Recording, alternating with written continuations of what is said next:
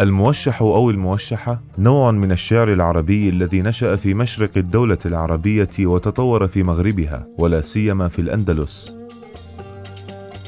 ومن أشهر الشعراء الذين نظموا الموشحات أبو حسن علي الضرير المعروف بالحصاري صاحب موشحة يا ليل الصب متى غده ولسان الدين بن الخطيب صاحب موشحة جادك الغيث إذا الغيث هما وابن زمرك صاحب موشحة أبلغ لغرناطة السلام والتطيلي الأعمى.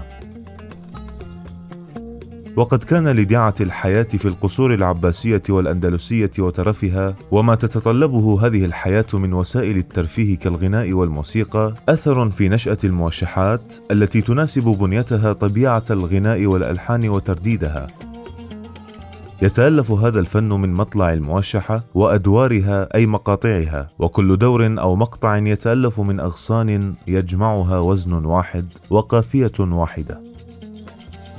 وبعد نهاية الأدوار جميعا يختتم الشاعر الوشاح موشحته ببيت يدعى القفل وهو الخاتمة التي ينهي بها موشحته. وفي هذا النص قدم الشاعر الحبوبي موشحته ببيت المطلع الذي بين فيه موضوع موشحته الذي يتناول مدينة بغداد الموصوفة بالزوراء ويتذكر فيها ما لذ وطاب من حياة رخية وادعة بقوله هزت الزوراء أعطاف الصفا فصفت لي رغدة العيش الهني. فرع من عهدك ما قد سلف وأعد يا فتنة المفتتن. ثم عرج في الدور الأول من هذه الموشحة على من يحب في بغداد واصفا إياه. فلم يترك صفة من صفات الجمال والسمو التي تليق بالحبيبة إلا وصورها على أبلغ ما يكون من تصوير وجمع للمتشابهات. فجبينها أسنى وأوضأ من جبين الشمس وغصنها أعطف وألين من غصن الياسمين. والروض الحقيقي في خد الحبيبة قد سبى بجماله مقلة الرائي وكف المجتني وإذا أنعمت النظر عزيزي الطالب تجد أننا قد تناولنا بالتحليل الموضوعات والأغراض التي تعبر عنها القصيدة وهو ما اعتاد النقاد أن يطلقوا عليه الدراسة الموضوعية. وفي الدور الآخر من هذه الموشحة كرس الشاعر الطبيعة الوجدانية لعشقه وهيامه بالحبيبة فهو حب عذري عفيف لا عهد له بالخيانة. ما دام الحبيبان عربيين فالوفاء قرين العروبة وصنوها. الوفا يا عرب يا أهل الوفا لا تخونوا عهد من لم يخني وهو في هذا كله ينحو في موشحته نحو الفنان المقتدر الذي يلون أشطرها وأغصانها بألوان الصور البيانية. ومنها التشبيه البليغ المجمل في قوله إن في خدك روضا شغفا مقلة الرائي وكف المجتني.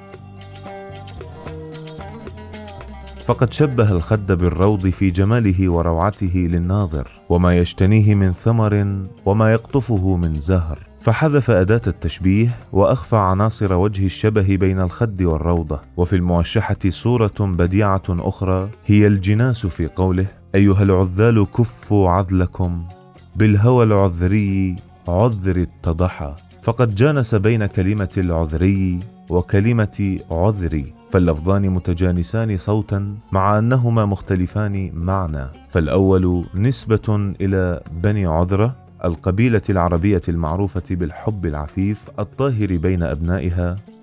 واللفظ الثاني هو العذر الذي يسوغ فيه هذا الغزل فهو غزل عذري عفيف وليس غزلا حسيا يصف مفاتن المرأة ويكشفها للسامعين. وفي هذا ما يثير في نفوس القراء معادلا موضوعيا يضارع إحساس الشاعر بالحبيبة التي اصطفاها من كرخ بغداد. ولا ريب في أثر تنوع قوافي القصيدة باختلاف أدوارها وأغصانها في القارئ.